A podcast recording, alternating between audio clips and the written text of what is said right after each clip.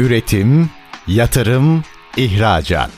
Üreten Türkiye'nin radyosu Endüstri Radyo sizin bulunduğunuz her yerde. Endüstri Radyo'yu arabada, bilgisayarda ve cep telefonunuzdan her yerde dinleyebilirsiniz. Endüstri Radyo.com Edibe Yuca'nın hazırlayıp sunduğu Konuşan Yazılımlar programı başlıyor.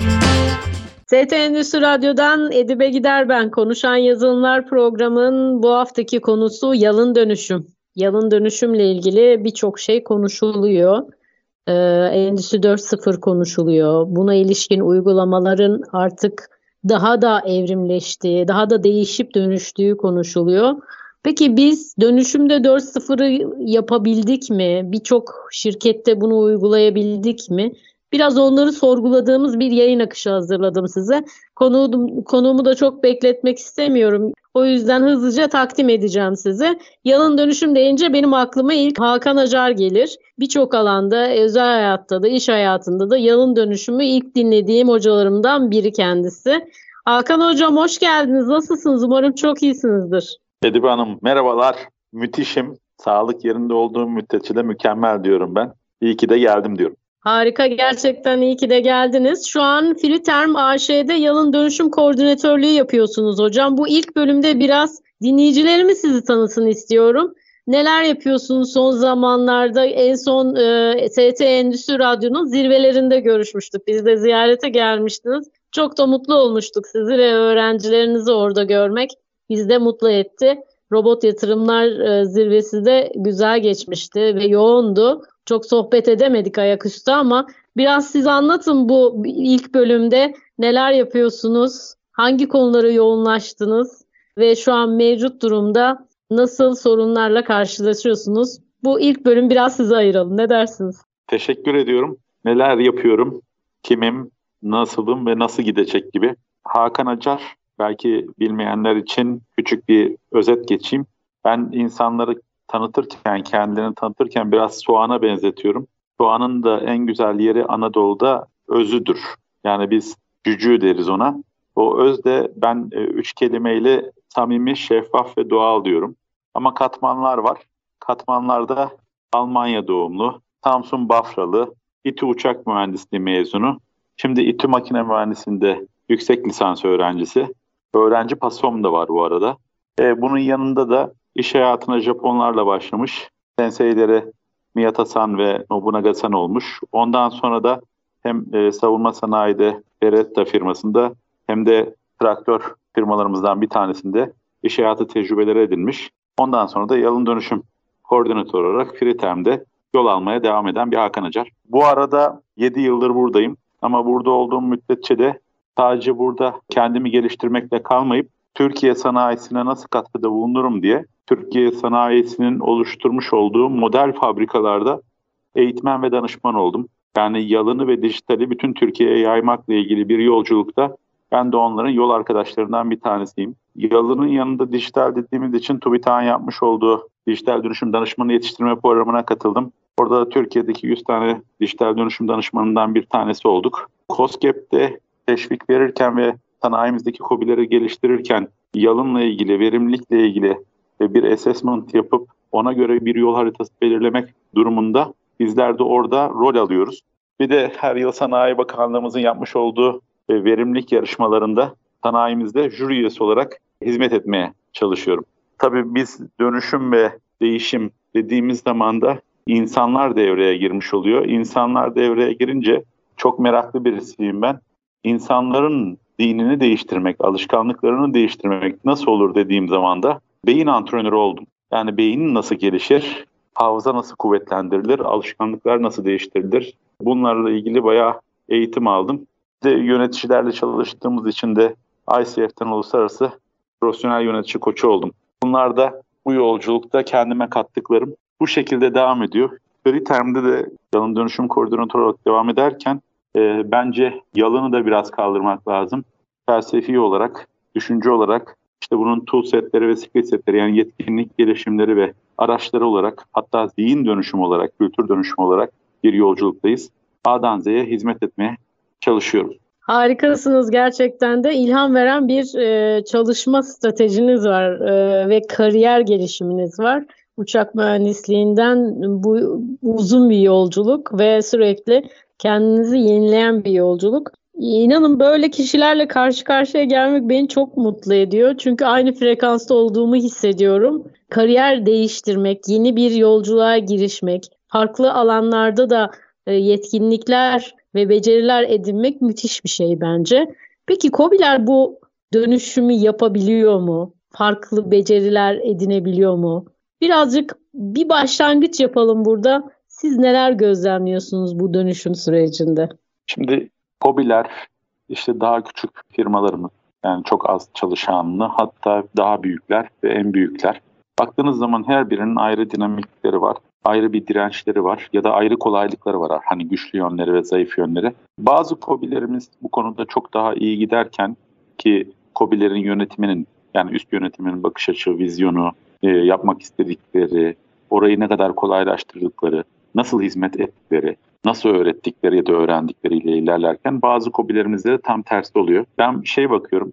Şimdi biz hizalanırken genelde kendi iç yapımıza göre hizalanıyoruz ve iç yapımızda biraz akvaryumda yetişen Japon balıkları gibi 2-3 tane Japon balığı var. Birisi siyah, birisi turuncu. Ben siyahım diyor.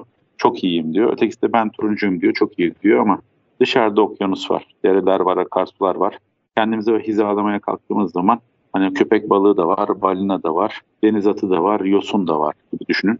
O yüzden dışarıya göre hizalamakta fayda var. Bu da sadece Türkiye ekonomisi değil, Türkiye sanayisi değil. Bence dünyaya göre kendimizi konumlandırmak lazım. Çünkü dışarıdaki herhangi bir ülkeden bir şirket gelip sizin işinizi elinizden alabiliyor.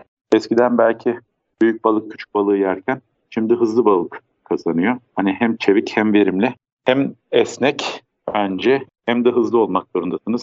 O yüzden e, bunların hepsini bir bütünsel yapmakta fayda var. Şimdi COBİ'lerimizde de genelde yönetim kurulu başkanları o şirketin sahipleri oluyorlar. O şirketin sahibinin bakış açısı, entelektüel sermayesi, sosyal sermayesi bence psikolojik sermayesi ne kadar iyi ise, ne kadar yukarıdaysa şirketine o kadar değer katıyor. Entelektüel sermayeden kastım da Edip Hocam biraz şey, yani ne kadar okuyor, ne kadar araştırıyor, ne kadar eğitime gidiyor, ne kadar panele gidiyor, ne kadar fuara gidiyor, ne kadar dünyayı gözlemliyor. Ve ben bunlardan hangilerini ne şekilde ben firmama katarım deyip hani Mustafa Kemal Atatürk'ün dediği gibi ordular ilk hedefiniz Akdeniz'dir. İleri diyebilmeyi hani o vizyonu işte onu e, şirketine koyabilmeyi sağlarsa bence COBİ'ler o kadar da hızlı değişiyor. Ama bazen de şöyle şeylerle de karşılaşabiliyorum, görebiliyorum. Ya firma değişsin, firma bir şeyler yapsın, iyi olmasını istiyorum ama ben değişmeyeyim, ben bir şey yapmayayım, bana karışmayın, ben yine bildiklerimi yapayım diyen e, yöneticilerimizle de karşılaşıyorum. Orada da sıkıntılar yaşıyoruz ne yazık ki. O yüzden bana sorarsanız firmanın bir bütününe bakmak lazım ama firmada işte o vizyonu koyan, o geleceği tanımlayan insanların bakış açıları çok fazla önem arz ediyor. Bu altyapıda belki israflardan kurtulmak, ilerleyen zamanda çevikleşmek ve hızlanmak yani hem dijitalleşmek hem de çevik metotları kullanmak gerekebiliyor. Sadece kopi gibi de düşünmemek lazım. Yani bu aynısı belki büyük firmalarda da var. İşte küçük firmalarda da var. Bence bütünsel olarak bakmak lazım. O yüzden ilk önce e, biz firmaları ve şirketleri değiştirmek yönünde ilerlerken halbuki kendimizi değiştirmiyoruz. Kendimizi değiştirmek lazım. Bir tane söz var. Akıllı insanlar toplanmış dünyayı değiştirmek için çok uğraşmışlar, değiştirememişler. Sonra dönüp kendilerine bakmışlar, kendimizi değiştirelim demişler. Hani biraz oradan başlamak lazım. Evet, yöneticinin vizyonunun değişmesi ve o dönüşüm projesine sahip çıkması her şeyi çok bambaşka hale getirebiliyor. Başka bir boyut kazanıyor. Önce yöneticinin bu dönüşüm sürecine sahip çıkması ve onun başında olması ve yönlendirici olması gerekiyor. Yoksa biz danışmanlardan dışarıdan bu işe sahip çıkmamız ile o yöneticinin işin başındaki kişinin orada e, bir vizyonun olması işleri çok daha kolaylaştırıyor, çok daha çevik ve esnek hale getirebiliyor. Daha hızlı aksiyon almamızı sağlıyor. Fakat işte biz bir program entegre edelim, bütün süreçleriniz burada ilerlesin ama yöneticimiz Excel'de devam etsin süreçlere. O işte biraz işleri sekteye uğratıyor ne yazık ki örnek olarak vermek gerekirse.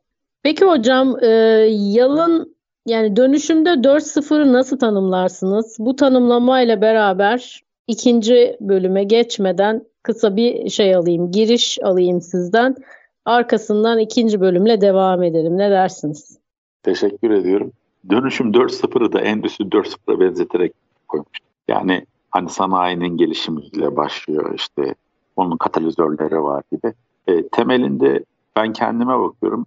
E, hani ilk önce insanın yani bir değişim içten dışa doğru olması lazım. Dıştan içe doğru değil. Yani ilk önce kendinize bakmanız lazım. Ben kendimi nasıl değiştiririm demeniz lazım. İnsanın kendisiyle olan mücadelesi. Ve burada da bence biraz anlam arayışları. Yani ben hangi değeri katabilirim etrafa? Hangi artıları koyabilirim? Ben nasıl daha iyi yapabilirim? Bu iş olmaz değil de bunu nasıl oldururum? Hayatımızdaki israfları görebilme yeteneği. Biraz bakıyoruz ama görmüyoruz. Hani insan eğer kendinde görmeye başlarsa, evinde görmeye başlarsa işte geçen gün bir yerde bekliyordum. 15 dakika beklerken onu dedim işte dedim benim zamanım çalıyor. İnsanlar sermayeyi para olarak görüyorlar ama halbuki en büyük sermayemiz zaman. Zamanı israf etmemeyi öğrenirsek zaten değişim ya da dönüşüm dediğimiz olay içimizde başlamış oluyor. E bunun bir sonraki level'ı baktığınız zaman bunun e, bu felsefeyi ortaya koyabilecek bir zemin, bir altyapı hazırlamakta. Yani siz yapıyorsunuz ama etrafınıza yapmadığınız zaman olmuyor ki.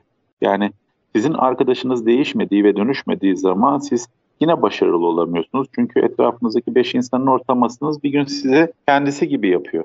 O yüzden mesela görüştüğünüz aileler, beraber oturup yemek yediğiniz insanlar, kahvaltı yaptığınız insanlar, yani onlara nasıl etkiyorsunuz ve değiştiriyorsunuz, dönüştürüyorsunuz, bu yolculuğa ortak ediyorsunuz. Şimdi zemini sağlamlaştırmaktan kastım sizin o etrafınızdaki ekosistemi de bu şekilde döndürmeniz lazım. E ben yaptım o yapmadı ya da o kendine göre hareket etsin. Ben ne yapabilirim onu değiştiremem değil. Mücadele etmek gerekiyor ve bence o ekosistem, o zemini, o altyapıyı bir kere oluşturmak lazım. Şimdi siz bunu görür hale getirdiğiniz zaman, görünür hale getirdiğiniz zaman, etrafınız da görüyor ve görünür hale getirdiğiniz zaman, bir değil de bin olduğunuz zaman artık hani bu bir ormana dönüşmüş oluyor bir tabiri caiz.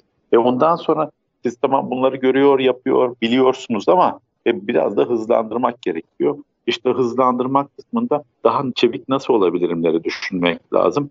E, bunu hızlandırırken de ben küçük bir şey diyorum. 1282 çarpı 3500 diyorum. Kimse kafadan hesaplayamazken hesap makinesini çıkartıyor. Birisi işte cep telefonunu çıkartıyor, oradaki hesap makinesini kullanıyor. Birisi de direkt e, söylüyor. E, işte diyor ki benim oğlan gibi 365 çarpı bilmem ne diyor mesela otomatik cevabını alıyor. Artık tool'lar o kadar çok gelişti ki sizin elinizle yapmış olduğunuz 2 dakikalık işlemi 2 saniyede çözer hale geldi. O zaman e, dijital teknolojileri niye biz yanımıza almıyoruz? Yanımıza, cebimize, çantamıza koymuyoruz diyoruz. İşte bir yolculuk ilk önce kendinizden başlayıp ekosisteminize yaymak, tabanı genişletmek ve onun üzerine çevikliği ve dijitali yani dijital entegrasyonları koyarak da ilerletmek de oluyor. Ben öyle düşünüyorum en azından. Evet gerçekten çok kıymetli bir tespit yaptınız. Bizim de kısa bir araya geçmemiz lazım süreyi aşmadan. Kısa bir reklam arasından sonra tekrar devam edeceğiz. Aramızda Hakan Acar var. Feriterm AŞ Yalın Dönüşüm Koordinatörü kendisi. Dönüşüm 4.0'ı konuşuyoruz bugün. Hızlı olmak, çevik olmak, esnek olmak ve entelektüel sermayeyi etkin bir şekilde kontrol etmek, yönetmek gerektiği noktasında birinci bölümü kapatıyoruz. İkinci bölümde tekrar aranızdayız. Ben Edibe Gider konuşan yazılımlar bu hafta yalın dönüşümü konuşuyor. Bizden ayrılmayın. Üretim, yatırım, ihracat. Üreten Türkiye'nin radyosu Endüstri Radyo sizin bulunduğunuz her yerde. Endüstri Radyo'yu arabada, bilgisayarda ve cep telefonunuzdan her yerde dinleyebilirsiniz endüstriradyo.com ST Endüstri Radyo, ben Edibe Gider. Konuşan Yazılımlar programım bugün heyecanla devam ediyor. Hakan Hocar varsa bir yerde orada hem heyecan vardır hem de coşku vardır.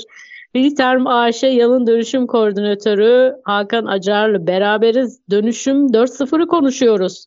Birinci bölümde Hakan Acar'ın projelerini, kariyer yolculuğunu dinledik. Kaçırdıysanız ST Radyo podcast kayıtlarından tekrarını dinleyebilirsiniz. En çok üzerinde duru, durduğu konu hızlı olmak, çevik olmak, esnek olmak ve entelektüel sermayemizi etkin bir şekilde, zamanı da verimli bir şekilde kullanarak bu dönüşümde özümüzde dönüşümü başlatmamız gerektiği üzerine vurgu yaptı. Peki biz özümüzde dönüştük e, diyelim, bir başlangıç yaptık, bir yol haritası çizdik. Size danışmanlık için ben gelmiş olsam ilk nereden başlıyorsunuz? Yalın ve dijital dönüşüme yani dönüşüm 4.0'a ilk adım nereden başlamalı? Nasıl bir yol haritası çiziyorsunuz size danışan firmalara? Yalın dönüşüm konusunda en dikkat edilmesi gereken nokta neresi? Biraz bu noktada bize tiyo verseniz çok iyi olur hocam. Şimdi e, dediniz ki bir hasta var. Yani şirketleri bir hani insanların hastalığı gibi görmek lazım. Bir hastalıkları var. Yani bu hastalıklardan da kurtulmaları lazım.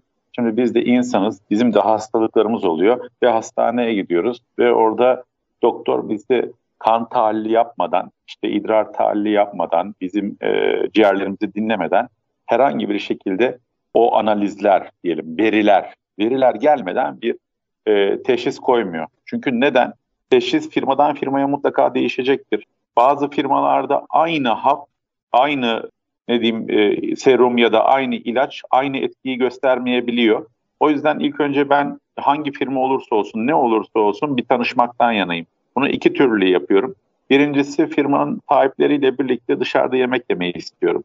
E neden dışarıda yemek yiyoruz? Çünkü firmanın dışında da insanları tanımak istiyorum. Yani düşüncelerini dinlemek istiyorum.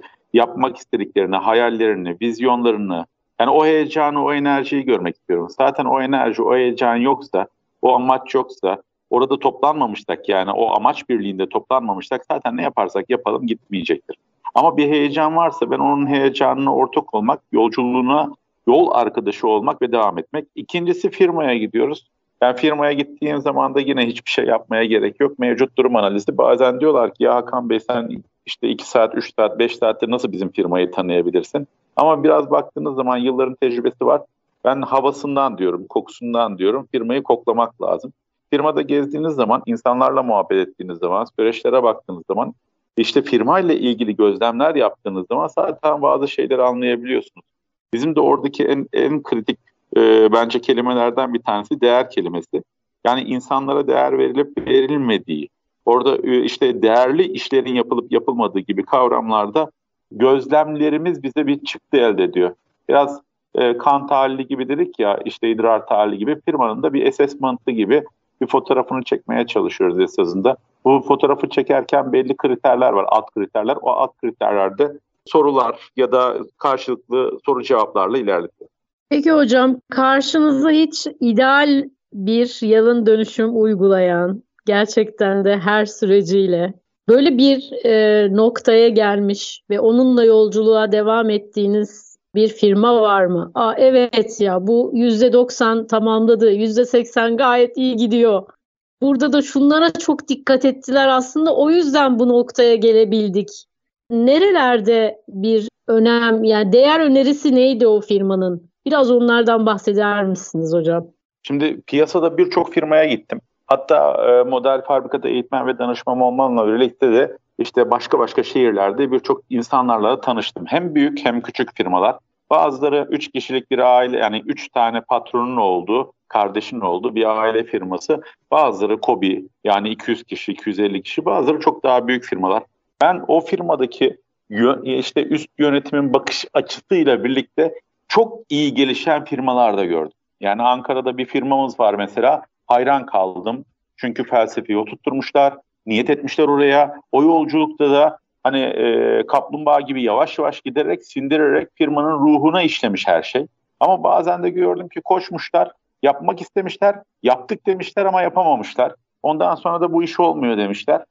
Etrafta baktığınız zaman bence o işin lideri çok önem arz ediyor. Yani lider kelimesi böyle hani böyle beş harften oluşuyor ama bence beş harften değil altı çok dolu bir şey yani bir öğretici liderlik işte hizmetkar liderlik işte baktığınız zaman pozisyonlanmasıyla birlikte o vizyonu koyan orayı ileri götüren liderler bence firmalara çok fazla etkisi olmuş.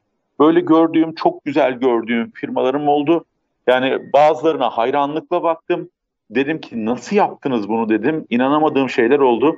E, bazıları da hatta yani çoğu diyelim bence %90 civarındadır belki. Çoğunda da yapmaya çalışılmış bir şekilde ama işte kısmen yapılmış, yarım yapılmış, biraz ilerlenmiş. Özellikle dijital dönüşüm çağında dijital tool'lar alına alına içerisi dijital çöplük haline dönmüş firmalarımızda rastlamadım değil.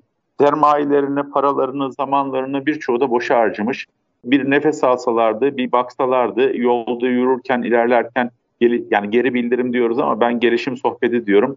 Gelişim sohbetleriyle, ileri beslemelerle gitselerdi, hızlı gideceklerine enine olsaydı, yayılsalardı ve birbirlerini bekleselerdi bütün süreçler, bütün departmanlar, herkes birbirine empati yapabilseydi çok daha iyi olurdu. Ama sorunuza geldiğim zaman gördüm mü? Gördüm. Yapan lider var mı? Bunu var. İkincisi, bir, şunu da söylemeden geçmek istemiyorum. Yani bu iş para için yapılmıyor. Yani para kazanmak için eğer hizmet edeceksek bu işte olmamamız lazım. Bu iş biraz gönül birliği. Bu iş yani çıktısından haz alma işi bence. Yani o insanların e, bakışını değiştirmeniz, alışkanlığını değiştirmeniz, yani birçok şeyi değiştirmeniz bence sizi mutlu ediyorsa bu işe girmek lazım. O yüzden tamam tool'ları bilebiliriz, ne yapılacağını bilebiliriz, neyi söyleyeceğimizi bilebiliriz. Ama bu iş öğretmenlik gibi, doktorluk gibi özveri isteyen bir meslek. O yüzden parayla değil de sizin karakterinizin ve kişiliğinizin de bu yapıya uygun olması gerekiyor. Evet hocam çok doğru. Yani bu iş biraz gönül vermekle geçiyor. Biraz sosyal sorumluluk projesi gibi kendinizi ve yüreğinizle ortaya koyacağınız bir süreç aslında yalın dönüşüm. Biraz yalın dönüşümü bilmeyen arkadaşlarımız, genç girişimcilerimiz var aramızda. Ee, yeni kurmak isteyen ya da bu işe bu işlere biraz uzak olan sektörden kişiler olabilir. Siz nasıl tanımlıyorsunuz hocam? Biraz tanımlamayı açıp daha somut hale getirebilir misiniz bu bölümde? Ben birçok platformda şey derim. Olmak mı, yapmak mı diye. Şimdi annelik yapmak ayrı bir şey ama anne olmak ayrı bir şey. Yani o yüzden bence yalın yapmak ayrı bir şey. Yalın olabilmek, olmak ayrı bir şey. Esasında belki Toyota'dan çıktı desek de buna tarihimize baktığımızda doğa zaten yalın. Yani tabiat yalın. Hani biz sıfır atık diyoruz. Neden diyoruz biliyor musunuz? İnsanlar atık ürettiği için sıfır atık diyor. Ama doğada baktığınız zaman işte bir aslan gidip de üç tane geyik avlamıyor. Ya ne olur ne olmaz bunun iki tanesini buzluğa atayım. Yarın öbür gün çıkartır yeriz demiyor. Yani bir tane geyik avlıyorlar onlar. E nasıl avlıyorlar? En e, yavaş geyik avlanıyor. Yani en hızlısı avlanmıyor. Aslan bir sonraki gün daha hızlı olmak zorunda, geyik de daha hızlı olmak zorunda. Değil mi? Ondan sonra baktığınız zaman bunu yani bütün tabiat bundan faydalanıyor belki bir döngüye giriyor ve şey yapıyor. Bir yalın dediğimiz zaman Toyota'da birinci kavram saygı. Ben iş hayatına girdiğimde de ilk defa iş hayatına başladığım gün bana ilk önce dediler ki saygıyı öğreneceksin. Tabii böyle biraz kendime baktım, etrafıma baktım nasıl yani dedim ve bana 10-15 gün dokunmadılar. Saygı oraya, saygı buraya, saygı aşağı, saygı yukarı ve meğersem yani emeğe saygı, insana saygı, sürece saygı, tabiata saygı, yani bütün her şeye saygı. O saygı zaten sizin iyiliklerinize kadar geçmek zorunda. Ama şöyle de bir gerçek vardı. 10 bin kilometre öteden gelen birisinin bana bunu söylemesine gerek yok. Bizde zaten yani özellikle Türkiye Cumhuriyeti'nde bence saygı son derece yukarıda. Çanakkale Savaşı'ndan örnek verebiliriz. E, ikinci öğrettikleri şey de sürekli iyileştirmeydi. Hakan kaçtın dediler. Nasıl kaçım dedim. Yüzlerinden kaçtın. Bilemedim, anlamadım. Dediler ki hadi sayalım ki 20'sin dediler. Yarın 20.001 oluyorsan, öteki gün 20.002 oluyorsan işte bu iyi bir şey dediler. Her gün kendini iyileştirmen ve geliştirmen lazım. Ben buna bir açılım daha yaptım. Ortamını da iyileştirmen ve geliştirmen lazım. Çevrenin de iyileştirmen ve geliştirmen lazım. O yüzden kendine her gün yüzde birlik bir iyileştirme bile koysan bir matematik var. İşte birin 1.0, birin 365. kuvveti 37.7 kat gelişirsin bir yılda gibi. O zaman demek ki sürekli iyileşmemiz ve gelişmemiz lazım. İşte ömrümüzün yettiği noktaya kadar gittiğiniz zaman belki 70, belki 80, belki 90'la bu, bu ömrümüzü tamamlamış oluyoruz. O yüzden temelinde saygı olan, temelinde sürekli iyileştirme olan, bunlar için mücadeleyi gerektiren, e, meydan okumanız gerekiyor, mücadele etmeniz gerekiyor. Takım oyuncusu olmanız gerekiyor. Baktığınız zaman yani bütün bunların hepsinin oluşumunu bence yalın altyapısı diyebiliriz. Yalın altyapısının yanında da yalının ilkeleri var hiç bilmeyenler için. Yani birincisi değeri tanımla diyor. Yani değer nedir diyor. Müşteri neyi değer olarak görüyor diyor. Ondan sonra diyor sen bir akış yarat diyor. Bu akışın içerisindeki değerleri göster diye her akışı yarat diyor. İsrafları yok et diyor. Çünkü o akışın içerisinde birçok israf var. Onları yok edersen diyor senin diyor sürecin diyor daha verimli hale gelir diyor. Ve bunu sürekli yapman lazım diyor. Dur kalklarla bir yere gidemezsin. İhtiyaca göre çekme yani çekerek yap diyor. Yani stok üretme diyor, fazladan üretme, fazladan yapma diyor. Ve her zaman mükemmellik yolculuğu. Yani sonuçta bugün iyi yaptık, güzel yaptık diyorsun ama yarın bir tık daha iyisini yapabilirsin. Öteki gün bir tık daha iyisini yapabilirsin. Bir nevi inovatif de ol. Ya da hep araştır, geliştir, hep daha iyisini yapmaya doğru ilerle diyor. E, bütünsel olarak baktığımız zaman hem yalının ilkeleri de bize israftan kurtul, verimli, değerli bir ortam yarat anlamına geliyor. Öte yandan baktığımız zaman da devamlı kendini geliştir, etrafını geliştir, burasını geliştir, saygılı çerçevesinde yap bunu diyor. Ben bazen iş hayatında şey diyorum, beni sevmek zorunda değilsiniz. Ben de sizi sevmek zorunda değilim. Ama birbirimize saygılı olmak zorundayız. O yüzden saygı bence iş hayatının ilk değerlerinden bir tanesi olması lazım. Evet gerçekten de derinden bir şey oldu. Böyle e, etkiledi beni bu sözleriniz. Saygının olduğu her yerde işler o kadar kolay, o kadar güzel oluyor ki anlatamam size. Son iki dakikamız kaldı. Belediyeye hizmet veriyor musunuz? Keşke yalın dönüşüm ve israfla ilgili destek alsalar sizden. Orada ne yapardınız? Güzel bir nokta. Çok güzel bir noktaydı bu hocam. Yani baktığınız zaman belediyelerin, devletin her şeyin yalın olması lazım. Ve bu yalınla ilgilenen belediyelerimiz var Türkiye'de. Yani bazı belediyelerimiz yalınla ilgileniyor. Bazı okullarımız yalınla ilgileniyor. Mesela 5S eğitimi dediğimiz şeyler bazı okullarımızda gördüm ben var. E, belediyede de yalınla ilgili hani süreçlerini ortaya döküp hem insanımızı geliştirelim hem süreçlerimizi geliştirelim, israflardan kurtulalım, daha iyi hizmet verelim diyen belediyeler de gördüm. Bence örnek ve rol model olmaları dileğiyle diyorum. Bu konularda ne kadar çok etkimiz olursa, hani bizim yapabileceğimiz bir şey varsa da maksimum derecede destek vermeye de günden razıyız. Hatta gidip gidip bunlarla ilgili çok fazla konuşuyorum ben. Diyorum ki bak diyorum burada bürokrasi var diyorum. Burada bekledik diyorum. Burada üçüncü kata çıktık tekrar birinci kata indik diyorum. Boş yerine elektrik şey, harcadık diyorum asansörde. Yürüyerek çıktığımda zaman harcadım diyorum. O yüzden bütünsel olarak baktığımız zaman bence devletimizin de yalan olması lazım. Belediyelerimizin yalan olması lazım. Ve bence her yerde bunu kullanıyor. Bunu görüyor, bunu yapıyor olmamız lazım.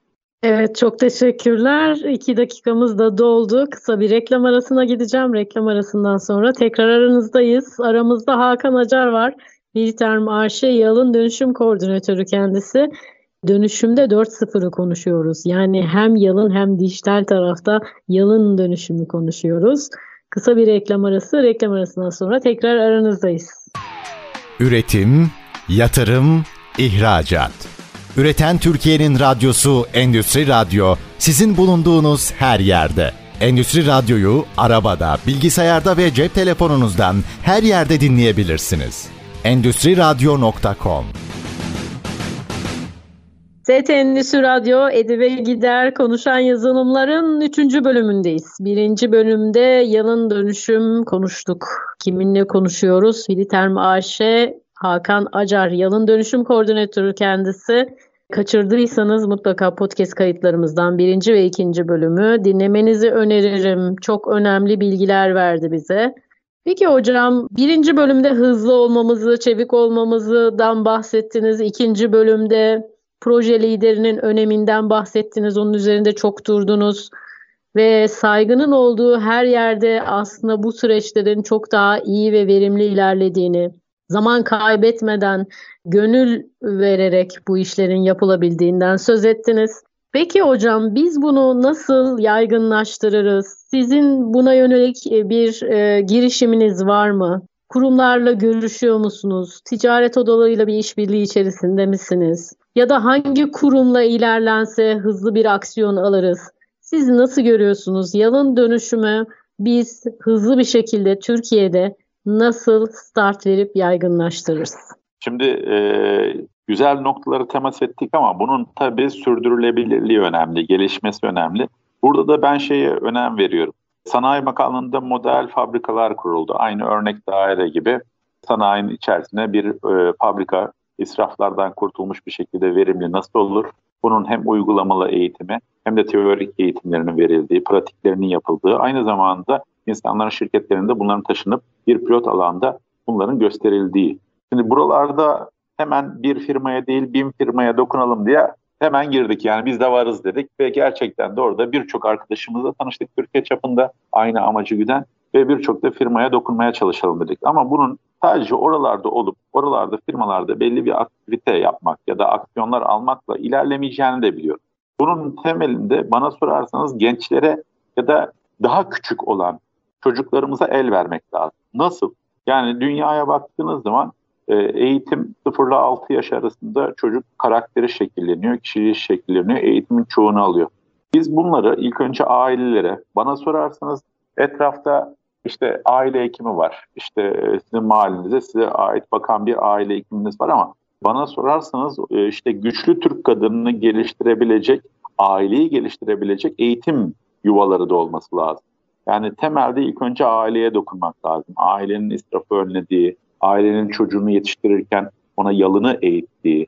İşte ben bugün bir bakıyorum çöp tenekesine çürümüş bir elma var. Niye diyorum ya fazla stok olmuş. Yani fazla almışım ki çürümüş o atmışım. Ve bunu çocuklarımın o bilince sahip olması lazım. Su açık ya da elektrik açık. Neden açık biz o odada değiliz? Yani bakış açılarımızın onu görebilmek ve onu o israfı önleyebilmek açısı ilk önce evde başlaması lazım. Ailede başlaması lazım. İkincisi de bence eğitim kurumları yani anaokulu ve ilkokulu çok önem arz ediyor. O anaokulunda ve ilkokulunda o yalın bakış açısını katabilmek lazım. Mesela 5S dediğimiz bir araç vardır. Yani dördüncüsü ve beşinci S çok önemli benim için. Disiplin ve standartlar. Yani evinizde kaşığı koyduğunuz yer standarttır, çatalı koyduğunuz yer standarttır, elbisenizi astığınız yer standarttır e, disiplini de sağlamanız lazım. Her seferinde işte yemek yedikten sonra tabakları bulaşık makinesine koy, yıka, çıkart yine aynı yere koyuyorsun. Şimdi bunun evde olması ayrı bir şey ama bunun iş hayatında, sektörde, sanayide, ekonomide her nerede olursa olsun aynı şekilde olabilmesini sağlayabilmek için de okullarda da bu yalınla ilgili e, eğitimleri verebiliyor olmak lazım. Çocukların gelişimine, karakterlerine, yani yapı taşlarına siz bunu koyduğunuz zaman 20 yıl sonra hangi iş yerinde çalışırsa çalışsın bu gençlerimiz her zaman aynı bakış açısına sahip olacaklar. Hiçbir zaman farklı bakış açısına sahip olmayacaklar. Ben 66 tane üniversiteye gittim. Üniversitede gençlere dokunmaya çalışıyorum ve gençlere her dokunduğumda bir şeyler anlatmaya çalışıyorum. Ve gençlerden bazılarından da diyorum ki bu anlattıklarınızla ilgili bana videolar çeker misiniz evinizle ilgili ya da yaptıklarınızla ilgili. Çok enteresan evde video çeken ve bana israfları tanımlayan insanlar oldu. Mesela bir arkadaşımız WhatsApp'ta işte bir arkadaşına bir şeyler yazmış, ondan cevap gelmemiş. Ya bekliyorum cevap yazar mısın demiş. Aradan bir saat geçmiş. O beklemeyi israf olarak görmüş. Bir arkadaşımız yumurtayı iki dakika daha yani rafadan yapmak istemiş ama standardı olmadığı için beş dakika haşlamış. E, rafadan olmamış bir daha başka bir yumurtayı rafadan pişireyim diye bu sefer zaman tutmuş iki dakikada yapmaya çalışmış. Baktığınız zaman o standartlarının o disiplinlerin, o israfların nasıl yok edilebileceğiyle ilgili gençlerimize bazı şeyler açıkladığınız zaman, anlattığınız zaman o gençler de zaten o işin içine giriyor. Şimdi genç de ama ben gencin de öncesi diyorum. Yani ilkokul seviyesi, anaokul seviyesi, hatta doğduğu zaman ailenin bakış açısı, ailenin ona kattıkları o değerler bence çok önemli.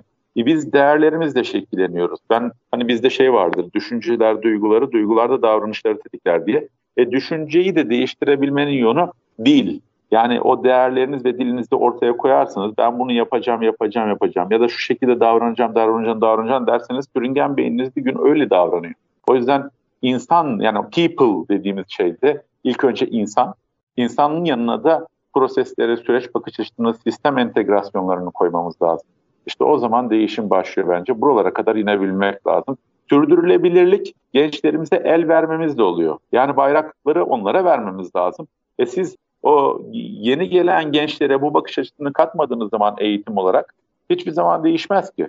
Ben uğraşırım, 3-5 yerde de uğraşırız. Bazı şirketler değişir ama hayatımız değişmez. Hiçbir zaman belediye yalınlaşmaz, devlet yalınlaşmaz, hastane yalınlaşmaz, karakol yalınlaşmaz ya da itfaiye yalınlaşmaz. Yani bunların hiçbirisi olmaz. Neden? Orada çalışanlar insanlar. İşte burada da o bakış açısını insanlara koyduğunuz zaman bence ellerinde kuvvetlendirecek sistematik argümanlar ve araçlar vermeniz lazım. Yalın araçlar, çevik araçlar, dijital araçlar. Küçük bir örnek vermek istiyorum. değişimin mindset, skill ve tool diyoruz. Yani zihin değişimi önemli. Yani bence yetişmek, o beyni eğitebilmek. İkincisi skill set, yeteneklerin, yetkinliklerin değişimi çok önemli.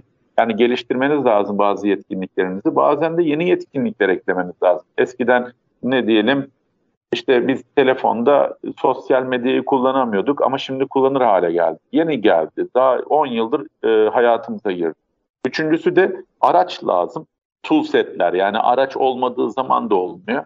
Ben küçük bir örnek veriyorum. Ben bağlama çalmak çok istiyorum. Mindset çok istiyor. Bağlama aldım gittim parasını verdim. Ama skill set yani tool set de var bağlama ama skill set yetkinliğim yokmuş, yeteneğim yokmuş. Hiç geliştiremiyorum, çok kötü çalıyorum. Yani bu üçü bir araya geldiği zaman oluyor. Yani yetkinliğim var, tamam çok güzel. Bağlamam da var ama çalmak istemiyorum. Mesela benim kızım var bir tane, işte ellerinizden öper. Bazen diyorum ki ya kızım piyano çalar mısın, bir şey yapar mısın, ork çalar mısın? İstemiyorum diyor. Yaptıramazsınız onu o işi. Yetkinliği var, aracı da var ama yapmıyor. İşte bazen de hem e, istiyor, e, yetkinliği var bu sefer de finansal gücü olmadığı için araç çok elinde. O argüman olmadığı zaman, o araç olmadığı zaman yine bir yere gelmiyor. O yüzden bu üçü bir arada olduğu zaman müthiş bir değişim oluyor, dönüşüm oluyor. Bence bu üçünü de temelde ta bebeklikten itibaren çocuklara koymak lazım. Evet hocam çok güzel örnekler verdiniz gerçekten de insanın böyle şeyine dokunuyor. Yani o kadar özel ve iş hayatını birbirine harmanladınız ki bunu kimse kolay kolay yapamıyor. Böyle örnekleyemiyor. Çok teşekkür ederim ayrıca verdiğiniz örneklerden dolayı daha somut anlaşılır hale geliyor. Zaten bu programın amacı da konuşan yazılımlar yazılımları korkutucu ya da dijitali korkutucu direnç gösterilen bir alandan daha anlaşılır, daha bilindik, kendimize yakın bir alana çekmekti. Tam amacını gerçekleştiren bir yayın akışı oluyor şu an. Peki hocam biz Evet bu eğitimleri verelim. Hatta enerji verimliliği ile ilgili çok güzel çalışmalar oluyor. Yani bizim çocukların okulunda müthiş çalışmalar oluyor. Örneklemeler oluyor. Dediğiniz gibi sizin istediğiniz gibi videolar e, yapılıyor evlerde. Bu tür farkındalıklar oluşuyor. Hatta çocuklar artık bizi uyarıyorlar. Yani biz biraz suyu fazla kullandığımızı gördüklerinde bizi hemen uyarıyorlar. Bütün elektrik e, şeylerini kontrol ediyorlar işte suyu biri kontrol ediyor, görev almış, elektriği biri kontrol ediyor. Bu tür şeyler, farkındalıkları var. Müthiş bir şekilde bebeklikten alınması çok iyi. Onların bizi yönlendirmesini görmek gerçekten beni çok mutlu ediyor. Biz bunları e, elimizde bazı veriler de olsa bunu gerçekten de doğru alanlarda kullanamıyoruz. Bunlar da okey. Bizi aslında harekete geçiren şey ne? İhtiyaçtan mı doğuyor daha çok? Firmaları harekete ne geçiriyor? Siz neler gözlemlediniz? Şirketler yaşamak zorunda, karlı olmak zorundalar e, ve sürdürülebilirliklerini sağlamak zorunda. E, kar oranları düştüğü zaman, bir krize doğru gittiklerini istedikleri zaman böyle şeylere dayanıyorlar. Yani denize düşen yılana sarılır mantalitesiyle hemen ben iyileşmem lazım, verimli olmam lazım, israfları yok etmem lazım. Tabii belli bir zamanda bunun çıktılarını güzel görünce tamam ben rahatladım deyip hani bir nefes alıp e, o şekilde bırakanlar da oluyor. Bazıları da diyor ki bunu devam ettirmem lazım. Şimdi firmalarda da bu yolculuklarda bir kusurların güzelliği var. Yani kusurların güzelliğinden kastım kusurların güzelliğinden kastım da wabi sabi diyoruz işte Japonca. Mevcut durumdaki insanların içerideki insanların olduğu gibi kabul edilebilmesi lazım. Yani o insan öyle yetişmiş, onun alışkanlığı öyle olmuş, o öyle değişmiş, işte o öyle görmüş, bugüne kadar o öyle yapmış hep. Yani baktığınız zaman onu ayakkabılarını giyebilmek lazım, empati yapabilmek lazım ve ona dokunabilmek lazım. Onun o yolculuğunda ona eşlik edebilmek lazım ama bir şekilde de bu tarafa çekebiliyor olmak lazım zaman içerisinde. Evrimleştirmek diyorum ben buna. İkincisi de dışarıdan almış olduğunuz insanlarla doğal seleksiyonla bir değişim içerisine giriyorsunuz. Yani %10 10 bir turnover'ınız olsa bile 10 yılda firmanın çoğunu yenilemiş oluyorsunuz baktığınız zaman. O yüzden dışarıdan aldığınız insanları da doğru işe, doğru insan almanız lazım. Burada da value disiplins yani değer disiplinleri giriyor. Siz operasyonel mükemmellik olan bir bölüme gidip de ürün liderliği ile ilgili bir insan alamazsınız. Ürün liderliği olan bir bölüme gidip de işte satış pazarlama yani müşteri odaklılıkla ilgili bir karakteri oturtturamazsınız. Çünkü oralarda çok büyük yanlışlar oluyor. Küçük örnekler bir müşteri odaklılıktan kastım ve dış iletişimi yani iletişimi çok kuvvetli olması lazım, gezmeyi sevmesi lazım, entelektüel sermayesi belli bir seviyede olması lazım. Baktığınız zaman müşteri nerede? O da orada olması lazım. Otelde kalması lazım. Ürün liderliğinde ben şey diyorum biraz böyle değişik düşünüyor olması lazım. Yani durup dururken aklına bir şeyler geliyor. Yaratıcı. Yani bu disiplinli bir şekilde sabahın 7'sinde işe gelmek zorunda değil. 11'de gelir, geceleyin saat 2'de aklına bir şey gelir. Yazılımcılar gibi düşünebilirsiniz ya da argeciler gibi. Operasyonel mükemmellik kısmında disiplinli olmak zorundasınız. Yani sabah saat 7'de işiniz başlıyorsa ya da 8'de 8'de gelmek zorundasınız. Görev tanımınızda yazanlara birebir uymak zorundasınız. İşte çaya e, zamanında çık, yemeğe zamanında çık, liderlik yapmak zorundasınız ve iş verip iş alıyor olmanız lazım. Ve bunu planlı bir şekilde yapıyor olmanız lazım. Yani asker gibi bir nevi, üretim gibi, bakım gibi, kalite gibi. Şimdi siz bu üç tane farklı disipline doğru insanları dışarıdan yerleştiremezsiniz doğru bir şekilde. Bu sefer zaten dışarıdaki o doğal seleksiyonla değişimin de önüne geçmiş oluyorsun. Bunlar da çok önem arz ediyor. O zaman baktığınız zaman şirketler değişmek istiyor mu? İstiyor. Bunlardan kaynaklanıyor. İşte yaşamaları lazım, sürdürülebilir olmaları lazım, para kazanmaları lazım. E, tamam, e, kazançları düştüğü zaman demek ki yukarıdan tetiklenen bir şey var. Kazançları düştüğü zaman yukarıdan tetiklenirken bazıları da bu vizyonu görüp, bu değişimi görüp daha öncesinde tedbir alanlar var. O daha güzel oluyor tabii. Ve tedbiri aldıktan sonra bu değişim yolculuğuna gir, gir, giriyorlar. Yani hep birlikte bu değişim yolculuğunda gidelim diyorlar.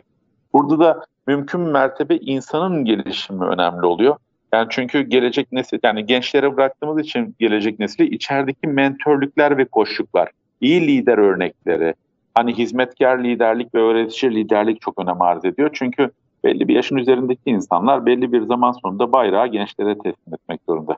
Zaten o sistemleri kuran, o sistemleri geliştiren, daha ileriye teşvik olan da gençlerimiz olmuş oluyor. Gençlerin de ben liderlikte 3H modeli diyorum. Yani hurt, hand ve head diyorum. Yani siz hem kalbine dokunmak zorundasınız, hem beynine dokunmak zorundasınız, hem de onların o gelişim yolculuğunda da yolculuklarında hizmet etmek zorunda. Evet hocam çok güzel özetlediniz. Çok teşekkürler. Yüreğinize sağlık. Programın da sonuna geldik. Hızlı bir şekilde aktarmaya çalıştık. Son veda cümlenizi alıp programı kapatalım izninizle. Ve soracağım çok şey var aslında. Çok yarım kaldı. Çok da merak ettiğim konular var. Umarım bir yayın akışı daha hazırlarız beraber sizinle. Kesinlikle Edip Hanım çok enerjisi yüksek bir programdı. Sizin enerjinizi geçebildi mi bilmiyorum ama ben şey diyorum yani değerli olmak, kendini gerçekleştirmek, saymak ve sevmek bence çok önemli. Bunlar için yapabileceğimizi de insanlara dokunarak yapabilirsek veren el alan üstündür cümlesiyle de kapatmak istiyorum artık. Çok teşekkürler. Tekrar değerli vaktinizi ayırdınız. Bizimle beraber oldunuz. ST Endüstri Radyo'da bugün yalın dönüşüm felsefesini konuştuk. Sayın Hakan Acar'la beraber Friterm AŞ yalın dönüşüm koordinatörü kendisi. Eğer programı kaçırdıysanız, sonunda yakaladıysanız podcast kayıtlarımızdan tekrarını dinleyebilirsiniz. Ben Edibe Gider, Konuşan Yazılımlar programından. Şimdilik hoşçakalın. Haftaya tekrar görüşmek dileğiyle. Hoşçakalın.